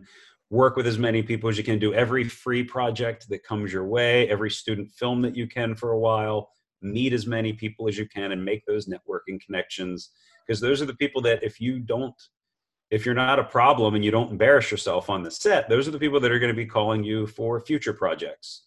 Um, and I wanted to, to mention uh, to you earlier, and I can't remember what you said that made me think of this, um, but because of where you are, I think they're still doing it in Colombia. Have you heard of, do you know Ken Arnold by any chance? Or yeah. Dan Franco, those guys, mm-hmm. uh, Ken run, they, well, they run a, um, uh, it's called Actors Club. and I think they still run out of Colombia. Okay. Um, but uh, it's uh, on. You search for Actors Club on Facebook. It's like the Fight Club bar of soap. Um, okay. The logo. That's how you'll find it. Um, I highly recommend those guys to anyone in the the D M V area. Um, after I'd taken some classes and I finally went in and started doing Actors Club, it is super affordable. They're doing Zoom classes right now. Um, and they have people, I mean, Ken's a longtime professional actor. People that don't know him, you've seen him in stuff probably. Um, but uh, it, like I said, it's super affordable. There's no commitment. And they have people from every, from people that have never said a line in front of another person before in their lives, all the way up to, you know, people with decades and decades of experience. So anybody that's looking to to do some acting classes in that area, check those guys out. Um, as far as just like general personal stuff, just don't be a dick to people. Life is so much better that way. Yeah. You feel better. Other people feel better. Things work out for you better. Just be empathetic and try to understand what people are going through. And if you can't, just be nice to them. Absolutely. Yeah. Great advice. Don't be a dick. I like it. I like it, man. I like it. Well, uh, Ryan Thomas, anything you want to plug? Any, any links, socials, sites? Um, you can check out my website. My website is ryan scott thomas dot com. Um, and then if you're interested on there, you can find the links to all my social, uh, Facebook, Instagram. Uh, my Twitter is pretty much empty because I just can't stand Twitter. So, uh, but I do, I'm pretty active on the other two. So. Ryan Scott Thomas. Well, hey man, thanks so much for joining me. This was uh, this is awesome. We almost hit the two hour mark. My wife's going to kill me. Oh wow, I didn't even notice. That's great. Thank you so much, Glenn. I really enjoyed it. Yeah, thanks. Thanks for having. Uh, thanks. Thanks for being on and and uh, sharing sharing everything. And uh, you know, learned a lot. And uh, I'm sure I'm sure we we put a lot of stuff out there for people to enjoy. So uh, to my viewers, like, subscribe, share, comment. Uh, thumbs up if you liked it, thumbs down if you didn't. Either way, uh, ring the bell for notifications and check us out next time.